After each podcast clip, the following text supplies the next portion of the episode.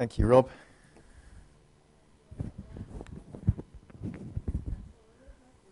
Great to have Rob leading the meeting for us this morning. Uh, trying to get some new people doing new things, so watch out, it could be you. Doing something different that you've not done before. Uh, thank you, Rob. It's great to uh, be hearing from, to hear how you've been hearing from God this week and uh, to hear you leading us this morning.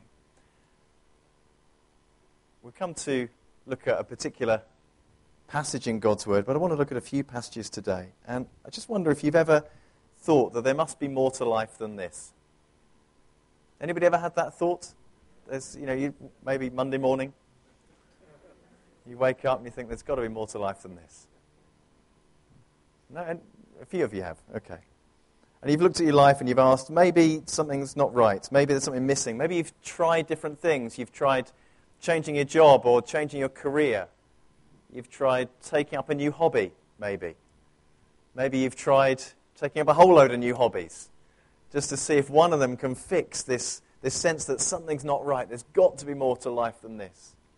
Maybe you've engaged more in social media or distanced from social media. You've tried all sorts of different things to think, well, what is it? There's got to be more to life than this. Some people try sports, fitness, diet, watching different stuff on TV, reading different books all sorts of different things to try and answer this question what, what is it? There must be more to life than this. I think that there's actually an inbuilt desire in us for more. I think there's an inbuilt desire that isn't always bad for more something. It's an answer to a question. There must be more than this. And I think that's something that's innate within us. And I believe we're made for more. Some of you will recognize this picture or versions of this picture. Uh, this is from, of course, the story Oliver Twist. Uh, Charles Dickens, I think, wrote this as a serialized publication. So you got a little bit, it's like one of these modern seri- programs that you get where you watch a bit on telly and you think, oh, great, I'll watch this series. And you get to the end and it's just another cliffhanger and you've got to wait for the next installment of the series. Well, Dickens, I don't know if he invented this system, but he published this book as a series of short stories that kind of chapter by chapter it came out.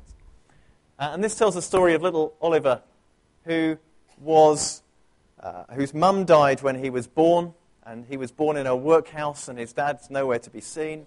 So he's brought up for the first nine years of his life in this workhouse. And uh, at nine, he goes to, to, to be sent to another workhouse where he's kind of with the adults then, or with some older boys certainly, and doing a different kind of work. And this picture comes from, of course, from the time when uh, they've all been there about, he's been there about six months. They're working hard, they're hungry, they're not getting enough food.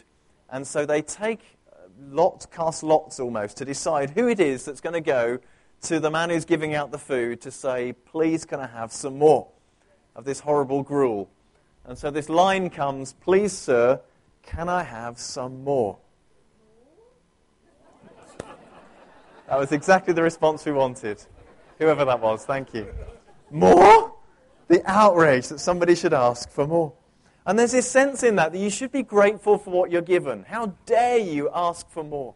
How dare you ask for, for more? We've given you already, you've had enough. Just imagine at communion. You know, we, we take a little bit of bread, don't we? So, hang on, Laura, I'll talk to you in a minute. I'm just talking to. If you're listening to this, Laura's just having a chat at the moment. Go on, online. Be with you in a minute.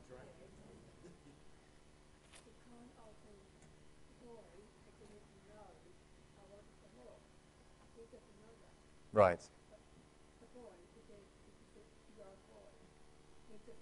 He didn't know that he couldn't ask for more. Yeah, okay. Good point. Thank you, Laura. So Laura's just come up to me, if you're listening online, and said that the boy didn't know that he couldn't ask for more. And uh, there we go. So it's a sensible question. Just imagine at communion, you've taken a little bit, and we're very polite, aren't we, at communion? So we have a loaf of bread, and there's most of a loaf of bread left actually, because we'll take a little bit. Just imagine if you took great chunks and we ran out by the second row. Wouldn't that be fun? We'd have to get some more bread and go down to Tesco's and have another go and get, get, we're, we're terribly polite. And there's this sense that we, we've got to be polite and just have a little bit and be very grateful for the little bit of stuff that we've got that God gives us. But I want to tell you that we're made for more. That God's designed us to receive more and to, to want more. And actually, it's okay to want more than you've already had from God. I believe that if we're trying all sorts of different things to find the answer to, there must be more than this, that that's actually because God designed us that way. Jesus had a conversation by a woman, with a woman by a well, and uh, they have this conversation uh, as a result of the, the act of drawing water. And Jesus says to her, Everyone who drinks this water will be thirsty again, but whoever drinks the water I give them will never thirst.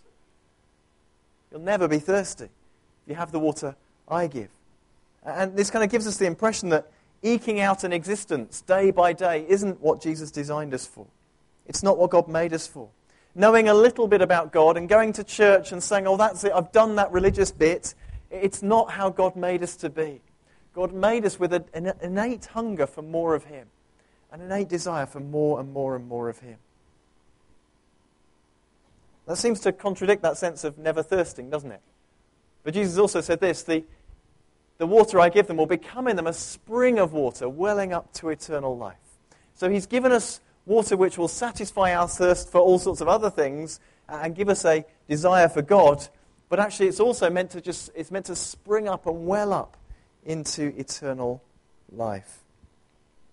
Because we're made to be with God, our desire won't be satisfied by other things. Getting married won't satisfy that innate desire. There must be more to life than this. Having kids won't satisfy that innate desire. There must be more to life than this. Getting a different job won't satisfy it. Changing career won't satisfy it. Only knowing Jesus will begin to satisfy that innate question. There must be more to life than this. But even then, even then, Jesus says it's not just meant to satisfy you for a bit, it's meant to spring up, well up into eternal life that flows for the blessing of others too. Really, I want to say today that we've received lots from God, but there's more to come. There's more to come from Him. We've, we, we mustn't disregard what He's already done, because what He's done is very important, but He wants us to have more. I, don't, I want us today not to be too British, not to be too polite, not to consider it rude to ask for more. As Laura said, the little boy maybe didn't know that he wasn't meant to ask for more. And we've been brought up with that kind of conditioning that we should just be grateful. But I believe that God would encourage us today to press in for more. He's got more for us. But firstly, we need to see what God has already done, what He's already provided. So, a few things that God has already done for us. He's already been generous. He's been generous with creation.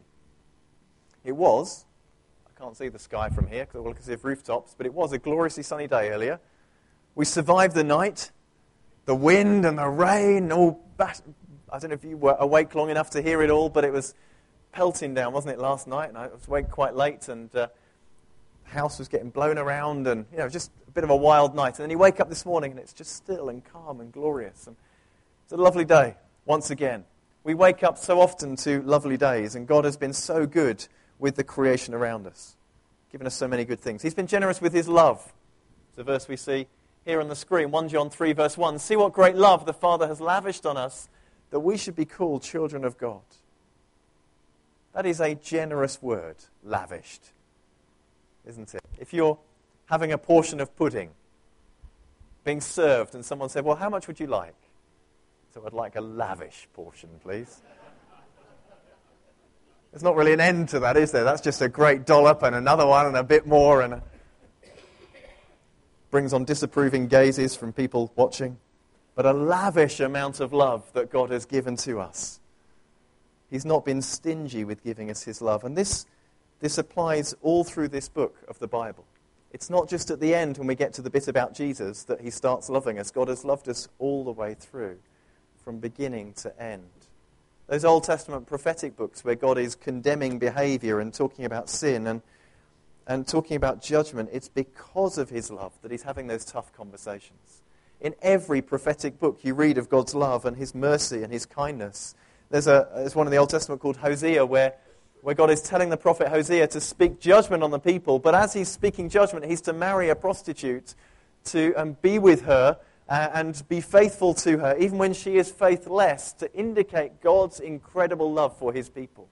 His faithless people who keep abandoning him but he's saying, I'm still loving you. I'm still sticking by you. God has been generous with his love. He's been generous with himself. We've just celebrated communion together. 1 John 3, verse 16 says this This is how we know what love is. Jesus Christ laid down his life for us. He gave everything he had without holding back, made it possible for us to have a new life. He's been generous with grace. You know, God doesn't wait until we get it all sorted to start welcoming us into his kingdom. So many people hold off and they say, well, when I've, when I've got my life sorted, when I've made all those, that series of decisions, then at that point I'll have just about got it right enough to go to God and say, God, here I am, I'm ready now. I'm ready to follow you. When I've had my career, when I've had my family, when I've done all sorts of things, then I'll be ready. When I've, when I've gone on my adventures and explored around, then I'll be ready to, to see God and, uh, and know Him. And, and God doesn't want that. He wants us to know Him now, to, to experience His fullness now and the, the satisfaction that only He can give now. He doesn't wait for us either to get it all sorted and to be right and pure. He calls us to come into His presence now, into His family. That's what this verse in 2 Corinthians says. Therefore, if anyone's in Christ, the new creation has come, the old has gone, the new's here. And all this is from God, without waiting for us to get it right. And finally, on this part of what God has already given, He's been generous with gifts. So we've seen that He's been generous with creation, with love, with Himself, with grace, and with gifts. On top of all of this that He's given, He gives us the Holy Spirit to be with us forever and to give us spiritual gifting to build the church and to bless one another. God takes the lonely and broken and makes them strong and whole and puts them in families. And the Bible says this Jesus says, You'll receive power when the Holy Spirit comes on you, and you'll be my witnesses in Jerusalem and to all Judea and Samaria and to the ends of the earth. He's given life. He's given life in all its abundance. And yet, if we were to sit and be really, really honest today together, many of us who are Christians would acknowledge this. And would say, Yeah, he's given me all this stuff, and yet, and yet it just seems sometimes that I feel a bit like this. Even with all of that, I know it's true. I know that Jesus died for me. I know that he paid the price for me. I know that I'm part of his kingdom, but there's still something at times when I feel empty.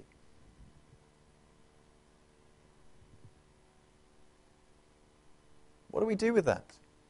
Do we pretend that it's not there? Is it because we're just ungrateful? Is it just because we're ungrateful and we're, we're, we should be just glad with what we've got? No, I believe it's because God is calling us still into Himself.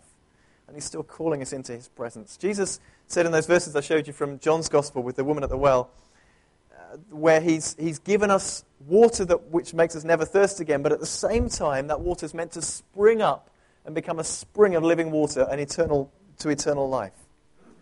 And we're meant to have a stream of water flowing from us, something that's alive and vibrant. I don't think Jesus gives us just a tiny bit, just to wet our lips, and then we're satisfied. I think he wants to give to us such a deposit of, of himself and such goodness from God that it wells up again and again, and it's something that constantly is springing up into eternal life. If you've once tasted of the things of God and you're not satisfied, I would encourage you to drink again. To drink again to drink again, to press into God and take hold of that for which Christ took hold of you. I want to see now that God is able to do more. And to, to help us with this, pack, this section, I want to talk about a prayer that Paul prayed. That God is able to do so much more. Uh, and there's a great prayer in Ephesians. And it goes like this I pray that out of his glorious riches he may strengthen you with power through his Spirit in your inner being so that Christ may dwell in your hearts through faith. And I pray that you, being rooted and established in love, may have power, together with all the Lord's people, to grasp how wide and long and high and deep is the love of Christ, and to know this love that surpasses knowledge, that you may be filled to the measure of all the fullness of God. Now to him, I haven't finished yet. Now to him who's able to do immeasurably more than all we ask or imagine, according to his power that's at work within us. To him be glory in the church and in Christ Jesus throughout all generations, forever and ever. And everybody said? Amen. That was the cue. God is able to do more. He's able to do more. He's able to give us more of Christ through the Spirit's power. The Bible teaches that as Christians, as those who follow Jesus, if you've given your life to Jesus in the sense that you've repented of your old way of life, you've turned around, you say, God, I want to follow you, the Bible tells us that Christ dwells within us. That's a fact. The Holy Spirit's living within us, and because the Holy Spirit's living within us, God Himself is li- living within us. And yet, this prayer, sent, prayed by Paul for a group of Christians, prays this I pray that out of His glorious riches He may strengthen you with power through His Spirit in your inner being, so that Christ may dwell in your hearts through faith. But He already does, you say. Yes, He does. But Paul is praying that Christ may dwell more abundantly, more amazingly, more deeply, more richly, more fully than He already does. There's this sense that we already have, for which we are incredibly grateful. But yet we press on to that which God has still, still wants to do in us. There, there's two words here that Paul could have used for dwelling, one of which implies temporary residence and one of which is permanent. Uh, and you might be pleased to know that Paul uses the permanent one. Jesus doesn't come and live in us as a lodger, he comes to take his place, to make his home, to live with us. He's not just in and out again but he stays and remains. Paul's praying for more of God's lordship, more of his light, more of his rule. Secondly, Paul prays, we see this bit here, that we may know God's love that cannot be known. Don't you like prayers like this, the impossible kind of prayers? Paul prays that we might know Christ, God's love that cannot be known. So he says there, I pray that you, being rooted and established in love, may have power together with all the Lord's holy people to grasp how wide and how long and how high and how deep is the love of Christ and to know this love that surpasses knowledge. Now, if you can explain the last bit to me, please go ahead. How is it possible to know uh, love that surpasses knowledge? By its very definition, that's impossible. Unless Paul's talking about the kind of knowledge which is uh, an intimate knowledge, where he's saying, I want you to experience, to, to um, um, to take on board, to, yeah, to take into yourself this love, and to begin to experience this love that surpasses knowledge. To begin to know and to keep on growing in that knowledge, to keep on moving ahead in that knowledge that you'll never run out of, that you'll never get to the end of, but keep on going. Because you'll, you'll never run out. And you can't run out of God's love. Some people have looked at this um, this uh, description of God's love, and they've also looked at the cross. And they've noticed that the cross is wide and long and high and deep. And they said, maybe that's what Paul's talking about here. It's nice, isn't it? It'd be neat, wouldn't it? Because it points to the cross. Certainly, the cross of Christ displays God's love to us, but I don't know. But certainly, Paul is just saying it's, it's inexhaustible, it's unfailable, it never runs out. And I think many of us, me included, will have experienced times when we know we've made mistakes. And not just mistakes, intentionally set out to sin. We've intentionally set out and gone against what God's wanted.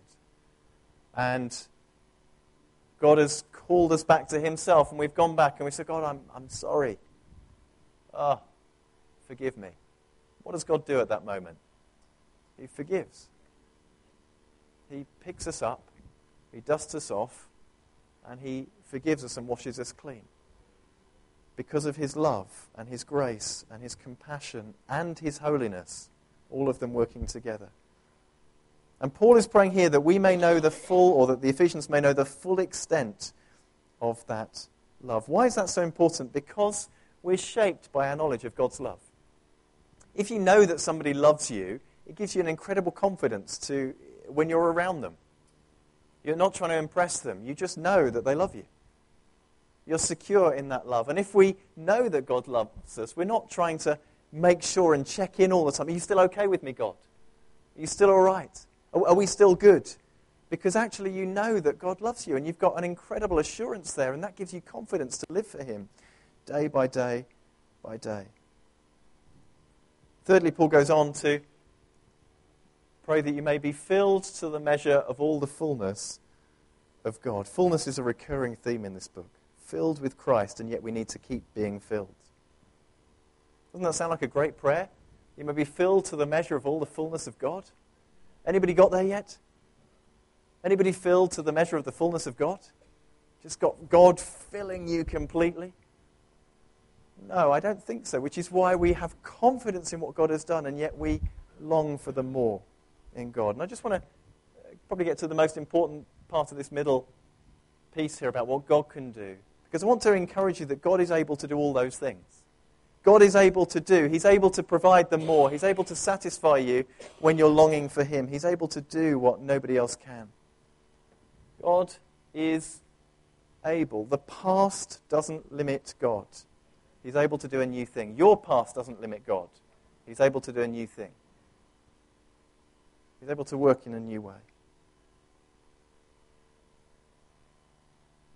What God has done in the past doesn't limit him either. You know, there are. I think God wants to do something new amongst us. And I enjoy interpreting the Bible, I enjoy reading the Bible, I enjoy learning from it, but this is the stories that happen here are meant to spur us into faith and trust in God. They don't constrain God. Let me give you an example. The miracles of Jesus hadn't happened before he did them. As far as we know, nobody had walked on water until Jesus did. Is that fair? But Jesus did it. Does that mean Jesus can only walk on water now uh, and he can't do anything else new that he's never done before? No, Jesus can carry on doing new things that he's never done before. Why? Because he's God. Because what he's done in the past doesn't constrain him and place limits around him, as if to say, you can't break outside of this. God can do something new. He's able to do something more. He's able to do something beyond what we can imagine because he's God. He won't ever contradict his word. He won't ever change character. He will still be who he's presented as being in, this, in his word because it's reliable and true, but God is able to do new things amongst us. Your past experience of God does not limit his future activity. Don't say, This is how God works with me. God's able to be God and do something different tomorrow. Now, just look at this, this word here with me. Immeasurably, we're going to look at that word. So we just go back. He, he, now, to him who's able to do immeasurably more. We're going to have a quick look at what that word means. Now, Paul, now, if you're if you find words funny, here we go. This is, this is the Greek, okay? Hyper panta. Now, it doesn't mean big pants. It means above all. Panta is the Greek for all, okay? And huper or hyper is the, is the word for above. So that's all it means. You're going to get a lot of pants in this. If you're worried about, if you find that amusing, then you're stuck. So Paul could have said, to him who's able to do above all, which would be hyper panta. He could have said, He's able to do abundantly above all, which would be perissu hyperpanta. He could have said, now to him who's able to do more abundantly above all, which would be ek perissu hyperpanta. He actually says, to him who's able to do immeasurably more, which is, as you can see on this screen here, above, from the top, above more abundantly above all. That's quite a lot of stuff God's able to do. He's able to do beyond whatever you can think. That's, uh, Paul's making up words because he can't quite express how much God can do. He doesn't just say he can do a bit more, but he takes it above and beyond and keeps adding on to this phrase. God's able to do so much. There's a boy who comes to Jesus, or who's picked out of a crowd, and he's got five loaves and two fish. And Jesus feeds 5,000, and there's 12 baskets left over. I love the 12 baskets being left over. When Jesus is asked to turn water into wine or asked to fix a problem at a wedding, he, he makes the best wine, better than they needed. I love the fact that God can do more than we need. He can do more than we can ask or imagine. Laura, thank you for saying that the little boy didn't know that he wasn't allowed to ask for more. Because I think it's a shame that our imagination declines with age. We place limits around our imagination. We place boundaries around it. And this verse tells us that we can do, God can do immeasurably more than we can ask or imagine. If you talk to a child, their imagination is amazing. It's fantastical. So much so that you struggle to keep up with it at times, don't you? Because they're just imagining all sorts of stuff that's really exciting, and you try and follow along the conversation to get some meaning and sense out of it, that our adult brains can, can cope with because they're just creating scenes in their heads and they know what they're talking about. But God can do more than that. However audacious your plans are, God has bigger plans. Finally, thirdly, I want to see that God wants to do more among us. Not just that God can, not just that there, God has already been generous, but finally to see this that God actually wants to do more among us. I believe that God is pleased with boldness more than he is with politeness. God's more pleased with boldness than he is with politeness. Jesus tells a story in Luke's Gospel, and it's chapter 11. And the story goes that you, he says, suppose you have a friend, and you go to him at midnight and say, Friend, lend me three loaves of bread. A friend of mine has come to me, and I have no food to offer him. And the one inside answers, Don't bother me, the door's already locked, and my children are in bed. I can't get up and give you anything. Okay, that's the, that's the scene we're setting there. Jesus is telling a story and saying, you've, you've got a mate come round, you need some food to feed him. So you go to somebody else and say, I need some bread, please lend me some bread, and the guy's asleep. Jesus goes on to say this. He says, I tell you, even though he'll not get up and give you the bread because of your friendship, yet because of your shameless audacity, he will surely get up and give you as much as you need. It's on the screen for you. Even though he'll, he'll not get up and give you the bread because of friendship, yet because of your shameless audacity. Isn't that a great phrase? Your shameless audacity. I'm reading from the NIV. If, you, if it's not in yours, that's because this is a 2011 uh, up, slight update of it. It's a great way of expressing the term that's actually used in, in the original there. The shameless audacity that we can approach a friend to ask him. And that's what motivates the friend to give us what we need. I tell you, God is looking for shameless audacity. People who are not ashamed to go to him and say, God, I need you. God, I need more of you. God, I'm desperate for you. God, I'm hungry for you. God, I want what you have for me. At the very next verse, Jesus says this Ask and it will be given to you. Seek and you will find. Knock and the door will be open to you. The illustration Jesus is given isn't to show that God's in bed asleep and doesn't want to give us bread. That's not the point. The point is this that if we're persistent and if we go and we dare to ask, we will receive. God's looking for people who are bold. Secondly, we also see that God wants to do more amongst us because there's further to go than we've been so far. The Spirit has more to give us than we've already seen.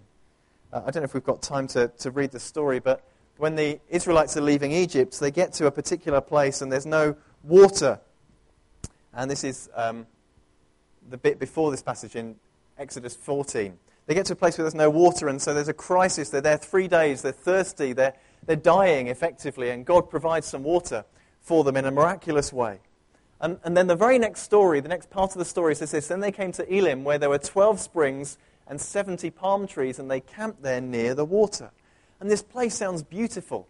After three days without water and God providing water, then they move on as the Spirit leads them, and they're into this place where there's palm trees. And you think, oh, that must be lovely. Wouldn't that be gorgeous, just having had all that strife and struggle? And you know, I, w- I just want to stay by the palm trees, to be honest, because I like the sound of that. You've got shelter from the sun, you've got water, you've got everything you need, and it just sounds gorgeous. But you know, the next verse says this The whole Israelite community set out from Elim. They arrive at Elim, there's palm trees, there's water. and the very next verse, they're setting out again to go on their way. Why? Because their location isn't their destination. The location we find them in in this story isn't where they're meant to stay. It's not where they're meant to live. They're just passing through. And the things that God has done in us so far are important. Some of them found the, find, are the bedrock of what God wants to do, but we're passing through and God still wants to do more in our lives. There's more that He wants to do. We're not there yet. There's further to go than we've already been. There's also further, there's more that God wants to do than we've already seen. There's more that God wants to do than we've seen. Jesus arrives in his hometown, and it said, This is of Jesus who's raising the dead and, and healing the sick and doing all sorts of amazing things, that he couldn't do any miracles there except lay his hands on a few sick people and heal them. he was amazed at their lack of faith.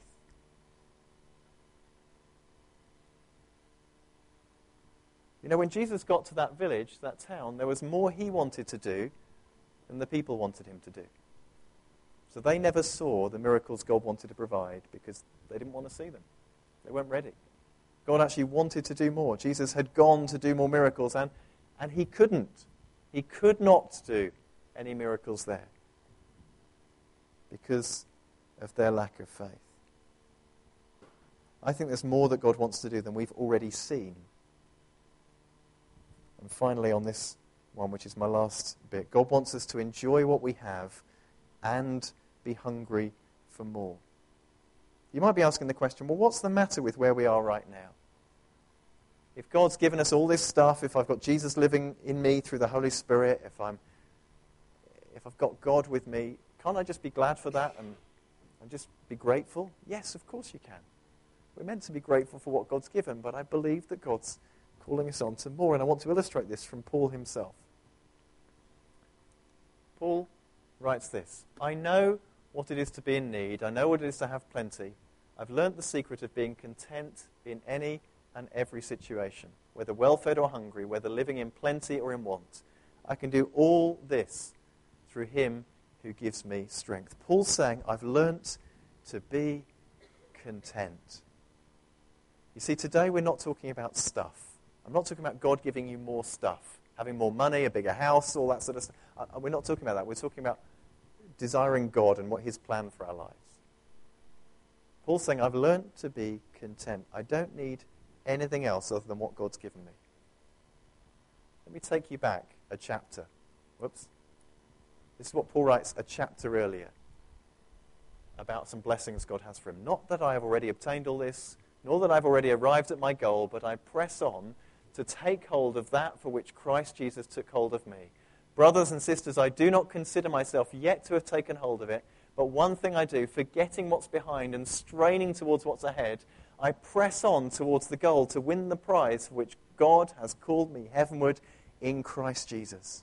Does that sound like a man who's just sitting there going, Oh, I'm just content with what I've got? I don't need to move at all. Thank you, Lord. You've done everything you're going to do. Let's just stay here. Let's camp by Elim Got the palm trees, got the water. He doesn't, does it?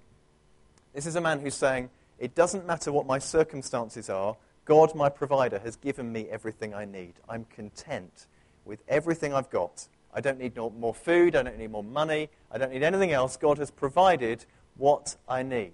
When it, but when it comes on to the calling that God's given, to the, the call of God to know more of God, to be made more like Him, Paul's saying, I'm hungry for that.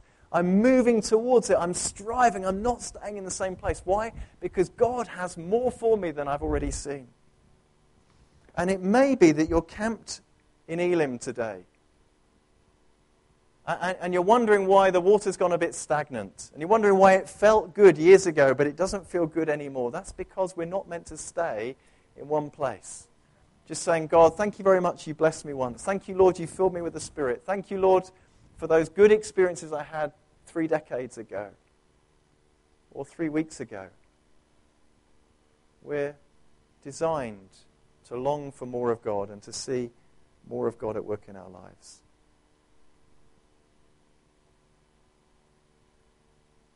So, some homework for us. Number one, ask God what the more is for you. Ask God what He wants to show you. So, God, what is, it, what is there in you that I still haven't seen? What do you want to show me?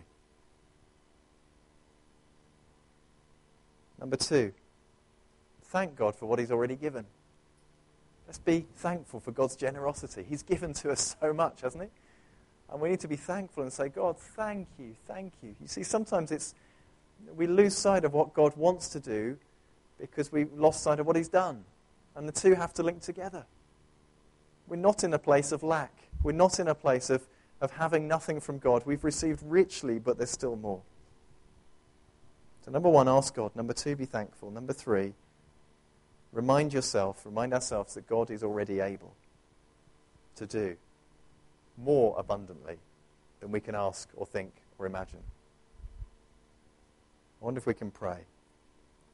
that, God, that we might be thankful and hungry because there is more. Can we have the band up on the stage, please? Thank you.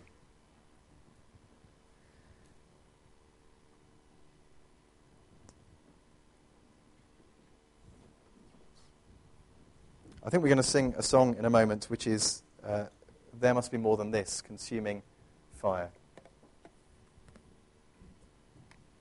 Fan into flame. But I want us to pray. We're going to use the words of the song to help us, in a sense, sing a prayer. But I want us to pray before we do that. Because I believe that God has more for us individually, more for us as a church, more for this town than we've seen. And that isn't to disregard the past. It's to say, thank you, Lord, for what you have done. But don't leave us there because we want more of you. Father, we thank you for your work in the past. We thank you for the, your work in our past.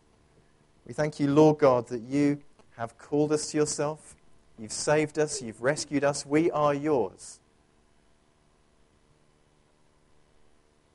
And we say thank you for what you've given.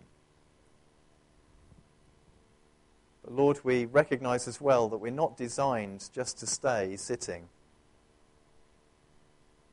remembering the water you once gave. But Lord, we long to see the streams of living water flowing from us that's meant to well up from us. And Lord, I pray over uh, this next week as we seek you that you'd show us what there is in you that's more that we haven't yet seen, that you begin to to awaken us, to open our eyes to see what there is that we've missed so far or that's next for us. Lord, I pray you'd help us be thankful for what you've done in the past. And I pray, Lord, you'd help us remind ourselves that you are able. God, we demolish any fear or any doubt or anything that would set itself up and say, God cannot do this anymore. He's finished. He's, he's through. He's done. Lord, I thank you that you are not finished or through or done. Thank you, Lord, that there is still more for us. Thank you, Lord, that we can be satisfied with what you've given and still long for more of you. And we pray, Lord, that if we have become settled and satisfied, that you would stir our hearts again. That you'd help us stir our hearts again. That you'd remind us not to just stay sitting, but to look to you. In Jesus' name. Amen.